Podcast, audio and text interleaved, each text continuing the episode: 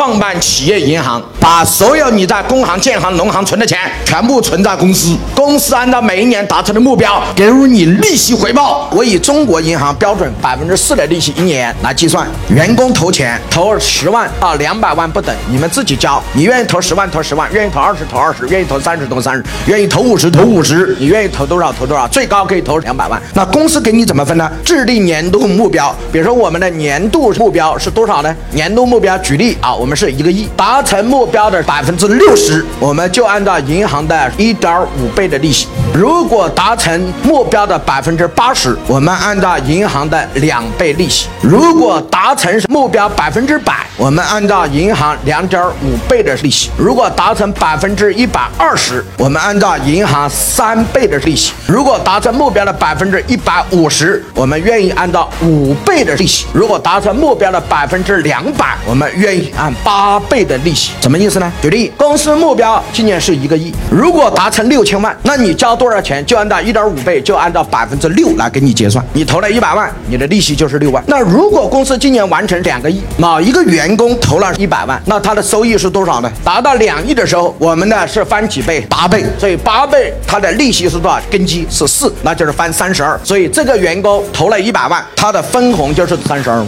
百分之三十二的回报。一句话，公司好，大家都好。公司越好，你给公司一样更好。你交多少钱跟你的利息挂钩，反正比你钱存在银行要好。